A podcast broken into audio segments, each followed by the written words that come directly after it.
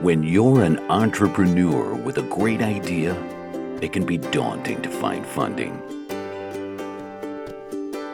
Startup Raven takes the process out of your hands by helping entrepreneurs connect and learn about potential investors all in one place without any long filled forms or thousand questions. Sign up for early access at startupraven.com.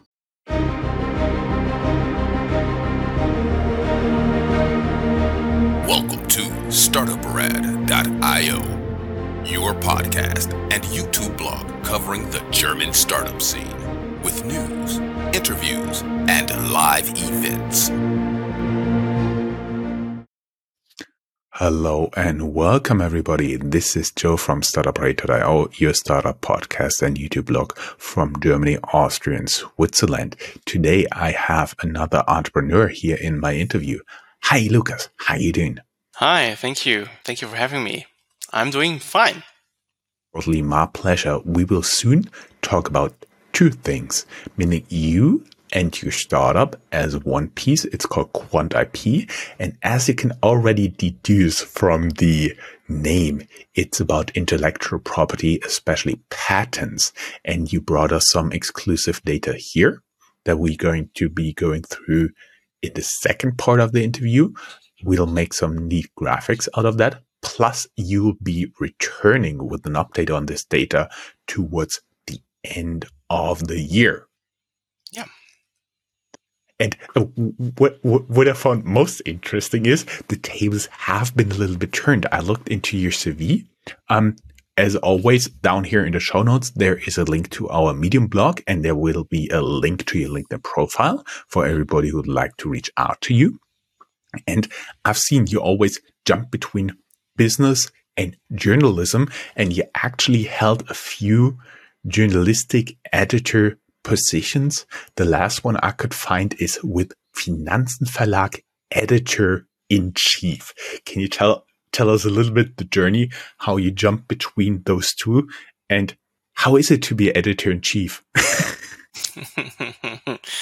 so um, yeah, thank you very much for for having me again. I'm I'm happy to to start off with my journey. Um, so originally, I'm I'm, I'm an economist by by training, so to say. And after university, I uh, went through a school of journalism to um, start my career in financial journalism, and I did that for 12 years overall we um, uh, I, I, mm, worked for within one company with within several positions in different publications, but it was all about uh, financial markets, asset management with a with a special focus.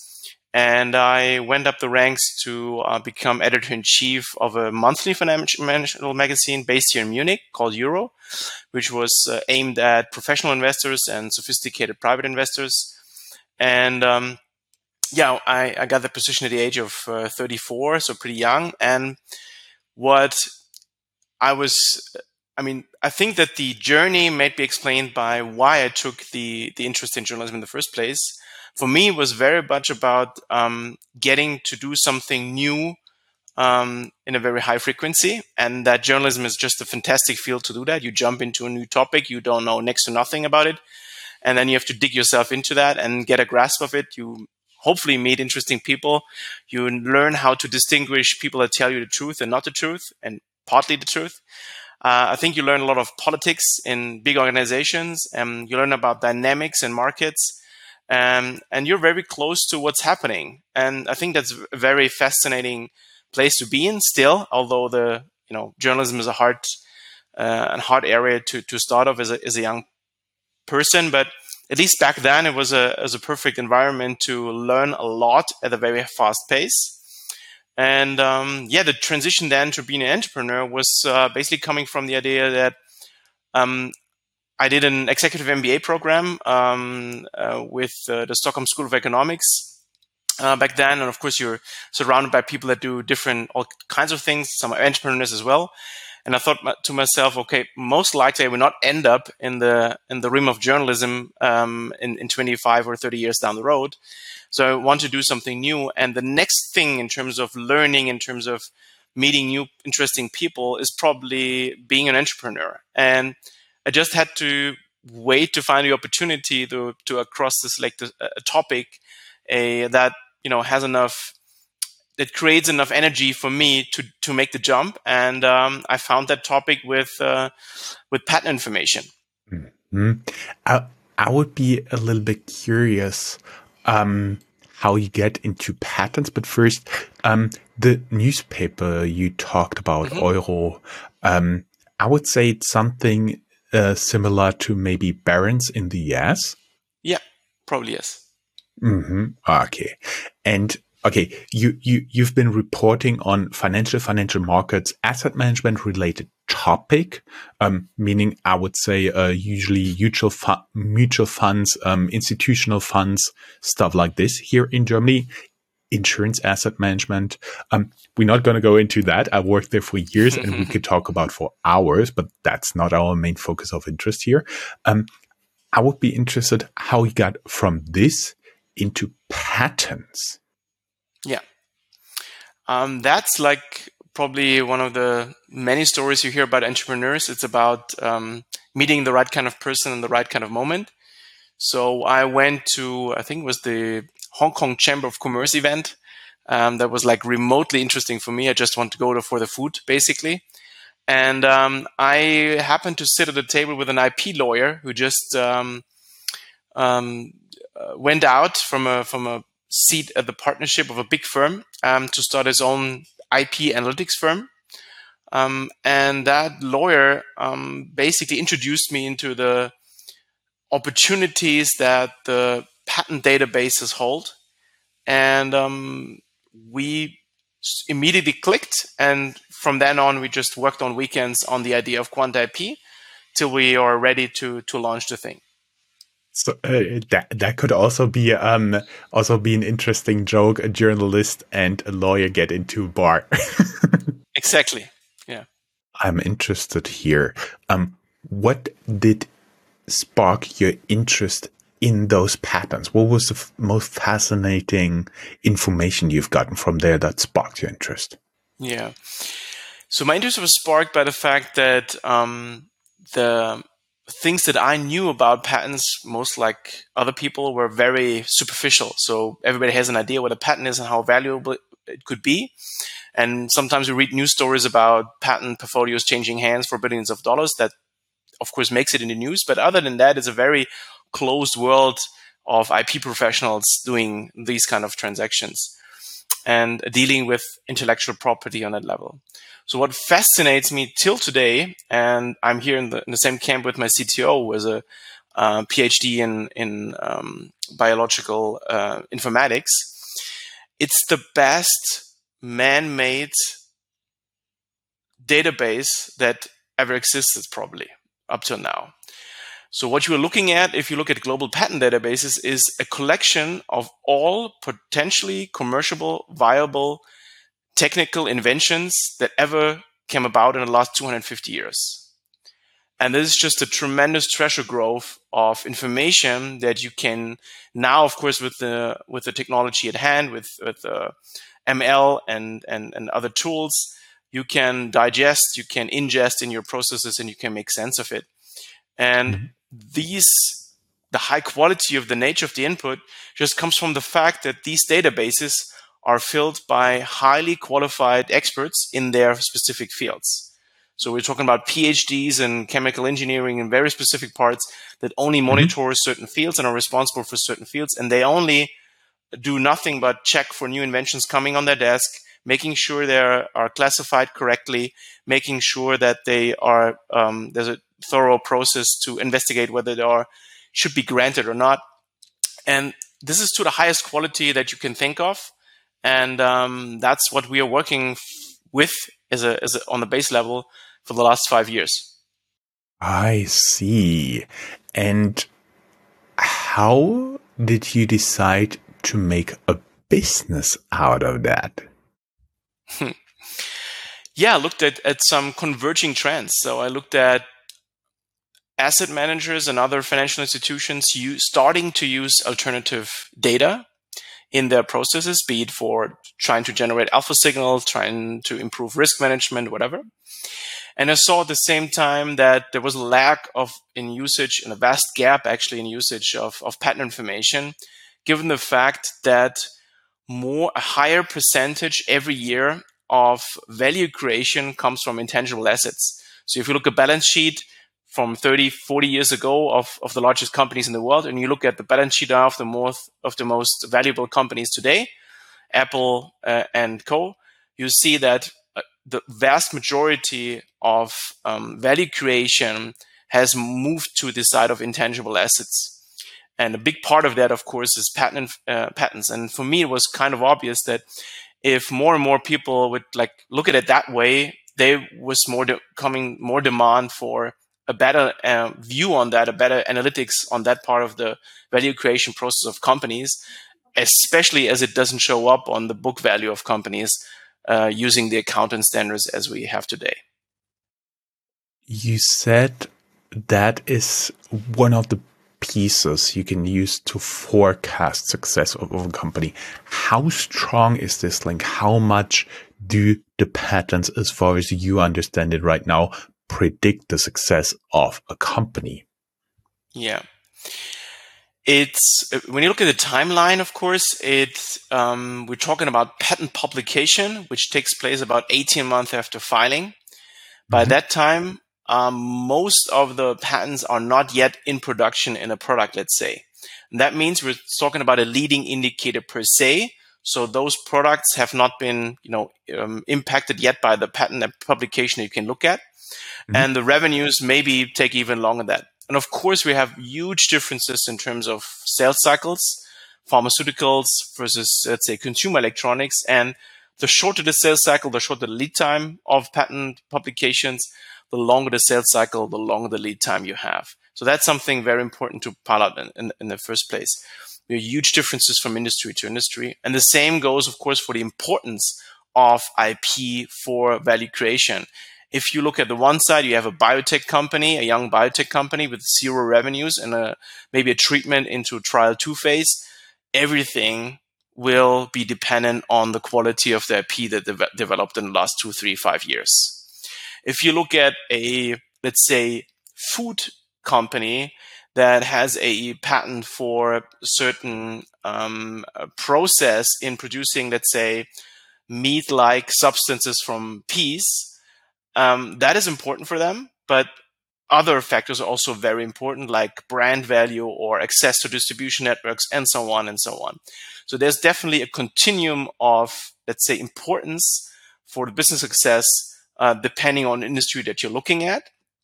But you need to understand that it's not only the value of the data is not only in determining success factors. That's important, very well, mm-hmm. true but it's also about mapping a landscape and being possible, to, being able to map actually those maybe food companies that are out there, um, because you're not only getting uh, the information from the patent databases that a company has filed for a patent application with a certain, let's say, indicator for strength and quality of the patent mm-hmm. that we can deliver, but also about in which areas this patent falls. So you can see and track, for example, also large companies, what are they up to? And I think one very vivid example would be car suppliers these days are under tremendous stress to do the transformation into electric vehicles and probably the future of autonomous vehicles. And of course, if you look at the web pages of those companies as of today, you would see only things that are related to that. And if you ask a CEO, they are full in transition mode. If you look at the patent portfolio, you can actually track whether this is true or not, or whether uh, the actual uh, you know innovation still takes place in the old business and um, whether this transition at the core of it that needs to happen in R&D and, and innovation is uh, is in line with what the CEO uh, has communicated as a strategy. And I think that's a one of the many many use cases you can do just without looking at alpha signals or anything else, just using that information to have a way clearer view of a competitive landscape. We will soon get into that when we look a little bit on the startups in general. We just focused on GSA here. Um, but I would be interested in what Quant IP does, meaning who are your clients? Who would it be of interest for? Plus a little bit, um, where are you in your startup journey? And of course, are you open to new investors? Yeah, sure. Um, maybe I can I can start with um, our offering at the moment. So QuantIP offers a um, basically three kinds of products at the moment. Number one would be data feeds that are very much tailored towards the needs of systematic and quant asset managers out there looking for investments in, in equities mainly. Um, we do have a API solution for thematic search, which we probably look at the results of those in a couple of minutes, uh, which is tailored to the needs of um, asset managers as well. So we have asset managers that go for themes uh, and as well as uh, deal sourcing uh, capabilities for either PE VCs or banks. Uh, we now currently help a bank with deal sourcing as well because you can tailor the the, the output very much to the needs of the customer. So that's a very flexible mm-hmm. product when it comes to the output and use case. And number three, we are currently selling um, pre produced, I would say, or automatically produced uh, company research reports that are putting together everything in terms of proprietary analytics that we come up with in the last four years uh, on a company level. And we are currently selling and distributing that through a couple of established platform channels and, and third party research providers like um, Capital IQ from S&P, Refinitiv, AlphaSense. So we use the platforms that already where uh, currently customers already consume research on on single company level. That's mm-hmm. what we're doing right now. Um, we came to that point about to to that kind of offering about 18 months ago. So the first couple of years we were very much about building the software stack around that, and uh, we took also one to two pivots, uh, as many startups do. But I think from from what we saw in the last 18 months um, in, in with the current offering, that's where we want to go. We saw a an increase from zero customers in that to um, to, to two dozen customers. We are moving uh, from zero revenue to um, most likely closing in on break even uh, with a subscription model uh, and very favorable MRR and retention rates uh, within the next six to 12 months. So we really think it clicked now. And it, it also might be interesting for other uh, listeners here that this is a market who seems to be, it's not only us, uh, being successful here. We see a lot of interest in the market from existing IP uh, software and, and data analytics providers. There's a basically an oligopoly of three major providers globally. And one of them is very active, buying basically up uh, IP analytics companies uh, on a on a you would say monthly basis almost these days. So there's definitely something going on here. Um, did they already reach out to you guys? I don't know if I want to speak, but I speak. We speak to a lot of people. That's true. Yeah. Meaning, yes, they did. I see, I see, I see. Um, going a little bit into what you guys are actually doing. So we will shift here a little bit between me and graphics. And mm-hmm. um, for that, let me quickly um, activate the screen share here. Here we go. You brought us some data on patent filings, meaning this is a leading indicator because as you said, depending on the patent, it can take um, a year, a year and a half until you get it. But the filing is already official and in the databases. And that's what you're grabbing here. I've, I've did some digging and I found a little bit over 460 different categories and more than 16,000 patents we have here in, in just this small sample you shared with us. Yeah. yeah what I found interesting is that there is not a big difference between Germany, Austria, and Switzerland here from the data we can see right mm-hmm. now. Um, you, I'm sure you can uh, elaborate a little bit on what this data actually is, how far it goes mm-hmm. back, and so on, and uh, where it is sourced from. Um, I found less than 100 Austrian startups, more than 220 mm-hmm. Swiss startups, and almost 1200 German startups. But mm-hmm. on average, they have somewhere between 5 and 5.3 patents per company. Is, yeah. is, is that a good sign? I mean, first of all, it's very much about how we tailor the um, the sample that we're looking here at. So overall, we're talking about three to four million new patent applications per year uh, globally, and of course, the vast majority of that, in terms of absolute numbers, is coming from large organizations with large R and D budgets. Because filing for a patent just means that you uh, are have a manifestation or a data point that is pointing you towards an R&D spending that already has happened in the past. So it's already a business decision that you're looking at as well because you went through with the uh, money that you spend and also took the money out to file actually for a patent application for your invention. So we, what uh, what we put together here for this podcast is a look at the uh, DACH region uh, in terms of um, startup activity and of course uh, we need to to close down the the universe on startups, and we did that by looking at companies that filed their first patent application in 2008, uh, 2018 or later. Mm-hmm.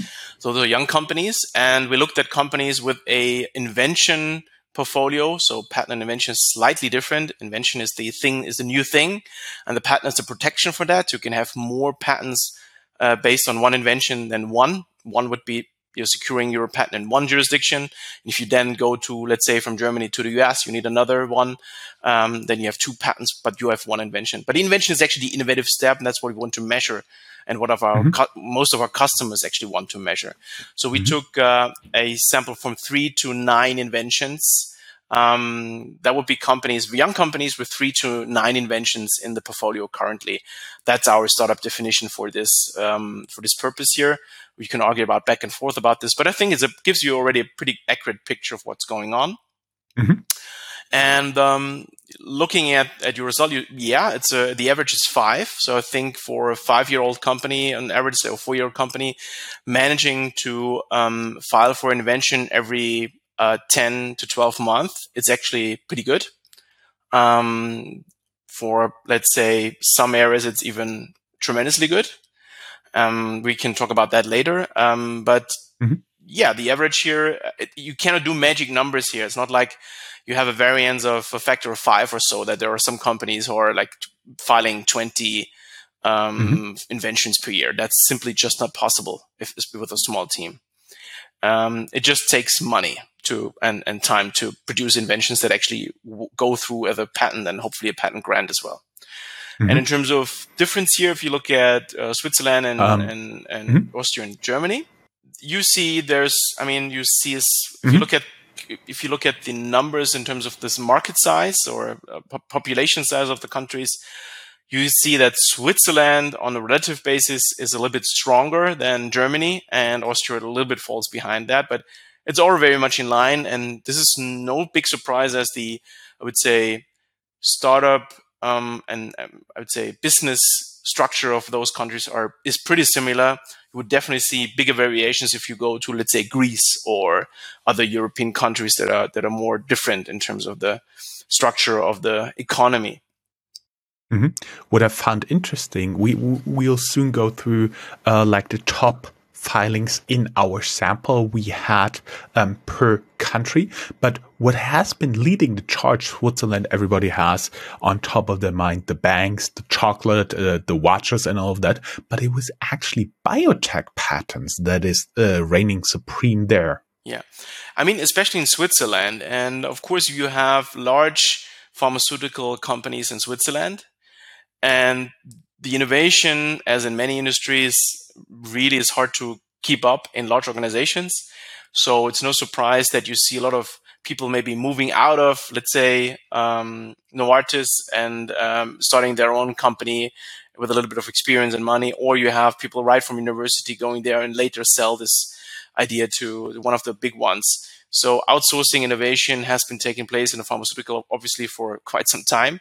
And it's no mm-hmm. wonder they have some sort of ecosystem a lot of funding, a lot of exit opportunities for founders and entrepreneurs in Switzerland, especially, but also, of course, in Germany with uh, a couple of bright spots, I would say, um, that in, in biotechnology that uh, make up for some big innovation gaps that Germany might have in other areas. So. What comes uh, to mind is, of course, BioNTech here close to me in Mainz. Um, it, maybe that is something the, the geographical distribution we can talk about uh, next time when you come back, hopefully towards the end of the year, late fall, early winter. And um, I did also dig through your data, and we have rising stars in the application of patents, meaning that moved most spots in your 2022 ranking. Um, number one is analyzing material properties. Can you give us a very rough, short idea for like um, business majors? what is behind that? Yeah. So what we're looking here is uh, the most filed uh, areas, um, and again, this is the, one of the key advantages of patent information that you can uh, leverage a um, existing system of classifications with more than 200 or 300,000, depending what, what define, definition you take, let's say 200,000 categories that are um, defined, maintained by absolute experts, very stable over time, and is very good to to use for especially long-term trends and so on. So if you're looking at analyzing material properties, that sounds mm-hmm. very broad, and it is, and that's probably also one reason why it's spot number one in the last uh, um, five years. So if you want to, that's very much a, a pharmaceutical biotechnical um, area. I probably say 80% of that is coming from from that business lines. But of course, if you do think about material properties, for example, in battery technology or in uh, wind turbines that we need to, mm-hmm. you know, have a different. Um, um, we, we need to to have very interesting properties of those blades that we put up there in 150 mm-hmm. meters, especially in, in wind and rain out there in, in the offshore space. There is, of course, an interest in material properties from chemical properties in almost every application out there. So there's no wonder that is um, on that level showing a very high count here. And of course, there's always a way to dig deeper. So you can go as granular as you can imagine, and then we would probably know uh, where things are at. But of course, with um, electrolysis um, coming later on, talk about it, but, but battery technologies, there's always something with material properties to that. Mm-hmm. Medical preparation, what would that be? That is number two, have yeah. been losing the top spot in 2022 to analyzing material properties. Yeah. Medical preparation. Yeah, medical preparation sounds very boring, but it's actually thinking about um, cancer treatment, it all starts, for example, with uh, detecting the cancer. And most of the time, it means you have to take some sort of tissue from your body and analyze that. And before you can analyze anything, you make sure you have that preparation ready. Um, there's one startup, for example, from Munich that has grown tremendously in the last three years. Just, just closing that gap in the value chain and making that more precise, more scalable, um, um, more error uh, or less error prone, and uh, preparing uh, stuff before and analyzing stuff is super hot in terms because diagnosis is a very hot topic at you know over the last 10 years just mm-hmm. think about uh, all the kinds of uh, analyses that we need uh, for fighting the pandemic and mm-hmm. without a clean preparation process for that it's nearly impossible and that's basically like like data science as well. 80 80 to 85 percent of the work is done on the quality of the input and the analysis is more the icing of the cake. So um, that's why medical preparation is at the core of everything that you do in biotech and, and pharmaceuticals or not everything but a lot in light of the pandemic, that is not surprising. Number three is data, digital data processing with no change. Yes. That has been number three before. What came to mind here was big data and analytics. Is that sure? About digital right? data processing is a giant field. If you look at the um, absolute size uh, of it, and um, it's no surprise, I would say, that digital data processing as a technology that is important for so many other fields, a, um, uh, uh, a, uh, I mean, it's very hard to to imagine invention, inventions in many fields without any link to digital data processing. So it's mm-hmm. um, no surprise that it's there as well. Large, of course, the large company, uh, large funding numbers come from large companies here as well. Like uh, in Germany, SAP probably, and so on. But um, a lot of startups, of course, are in this field, and everybody who does something digital with a little bit more than data shifting around um, will be found in this digital data processing theme. Mm-hmm. What I found interesting is optical elements and systems rising 10 spots to number yep. four. Um, what I had in mind is something like um, lasers. Yeah. So I think there are a lot of things that go in there. Um, it is um, probably optical elements sounds more like uh, something like like in the laboratory. There are still some advancements there. That's true, but I think the vast um, you know growth in applying optical sensors into everyday items from cars to I don't know mainly cars probably of course in terms of growth rates but there are more cameras out there ever than ever. And there will be there are more autonomous um, autonomous uh, cars and, and and devices and uh, flying uh, objects out there than ever. And all these need some sort of optical elements to that. And of course, a lot of this probably is linked to, or you would probably see if you do some interconnection with that. A lot of that is more software heavy than you might think, because a lot of advancements in, let's say, your the quality of your phone um, equipment in terms of the camera comes from advanced software rather than advancement at the physical level of the lens or so. The lens, mm-hmm. of course, is something that is very rarely uh, improved these days. But what you do with the digital picture of that, that you take from this lens, that and what software can do with it, that's something which saw tremendous growth in the last couple of years. And number five is the shaping techniques rising two spots to number yep. five. What I had here in mind, because we had an interview guest, is for example, nanostructures. Would that be something mm-hmm. going in there? Could be. It also leads to additive manufacturing because you need to do ah, shaping a little bit at printing. the end. That mm-hmm. might be true. Um, but I mean, we have a strong manufacturing bone in Austria, Switzerland, and and um, a backbone of the company and in Germany as well. And so shaping is still important.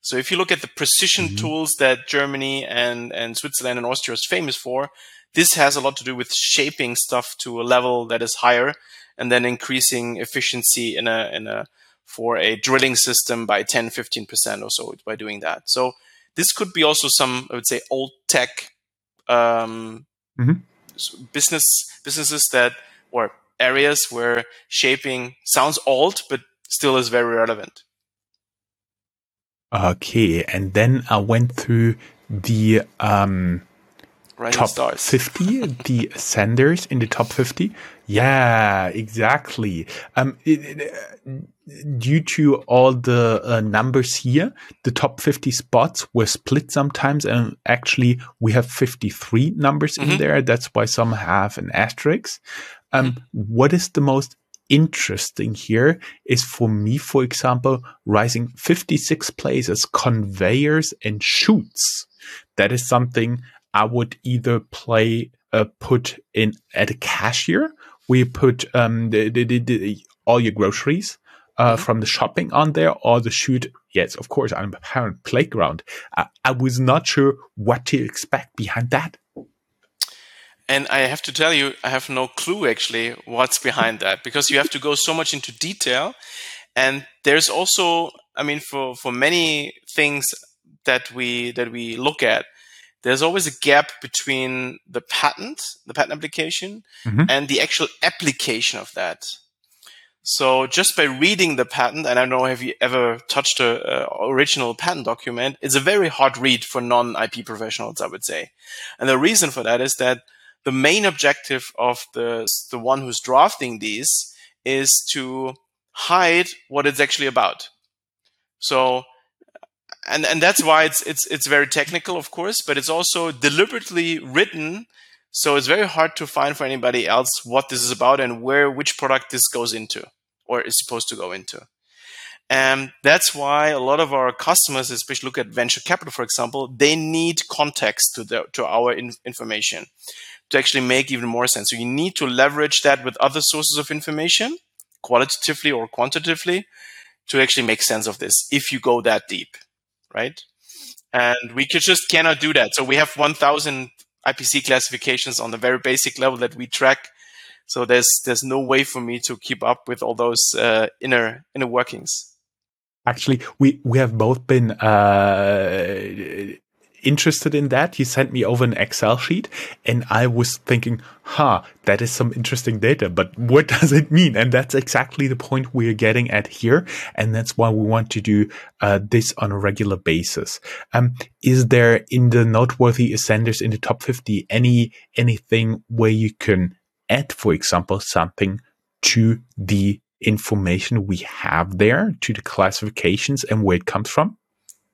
Um, I mean, what is clearly uh, what we, there are some connections here you can see. So image data processing and pictorial communication, that's something's pretty clear. I think that the advancement in the last couple of years in uh, AI models that are able to create pictures and then let uh, basically computers communicate through pictures.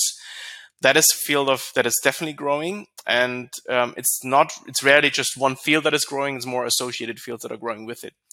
If you look at um, number 31, electrically conductive connections, and uh, 15, measuring electric and ma magnetic variables, that's very much around uh, electric motors, right?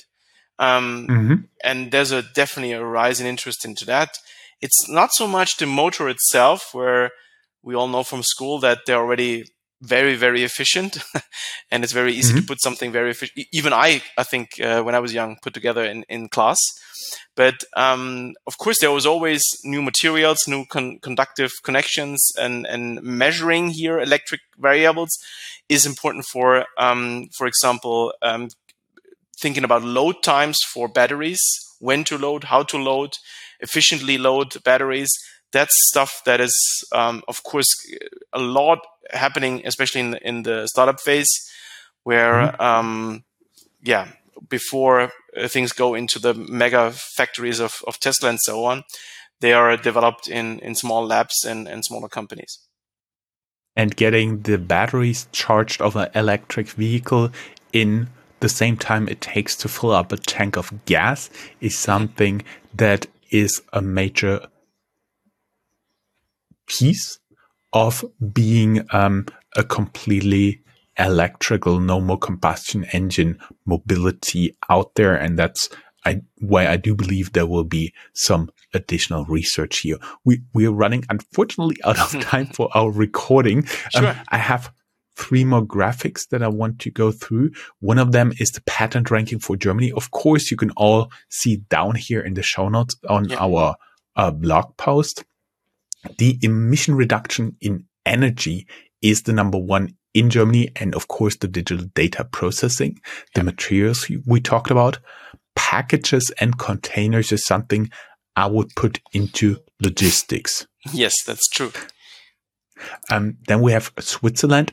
Totally no surprise. As I said, biotech and related areas rule the field. Medical preparations, number one, therapeutical chemicals number two and diagnosis and identification number three and analyzing material properties if it's related or not is the next one and digital data processing of course also used in the medical field. I found this very very interesting because if we put it together it makes up almost 50% yeah. of the patent filing there. That's definitely and you see in switzerland the most of the focus in terms of theme definitely. Mm-hmm. yep. And Austria would completely and utterly surprise me here is the top classification windows, doors, and wings. And I yes. have totally no idea what that means. yeah.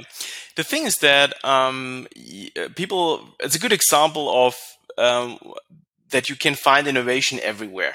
That's very, I mean, everybody's talking about the two, three things that come into mind when about what is really innovative.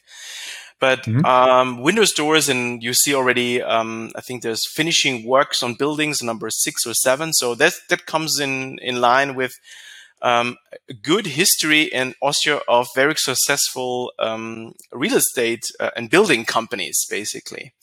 And if you think about it, it's not as easy just putting a heat pump, for example, into your home and make it uh, more green to heat that with a with a renewable energy and renewable um, electricity.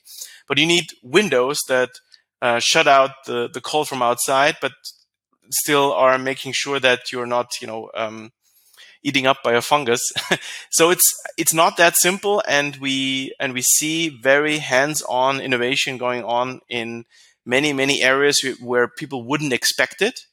And mm-hmm. sometimes, mm-hmm. if you have an, uh, an, a country like Austria, which is small but has a, a, part of some two, three really big players in in building, uh, you can mm-hmm. see a, a sound um, startup theme around that, and uh, you see the results here with some interesting um, fields that you would not uh, connect with innovation and patents um, right away. Unfortunately, we have to say goodbye here. I'll add some of the data and additional graphics to our blog post. Everybody who would like to learn more, uh, go on our Medium blog, link here down in the show notes. And of course, Lucas, we will have you back towards the end of the year.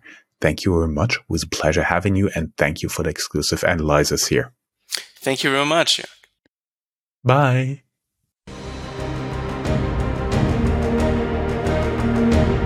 That's all, folks. Find more news, streams, events, and interviews at www.startuprad.io. Remember, sharing is caring.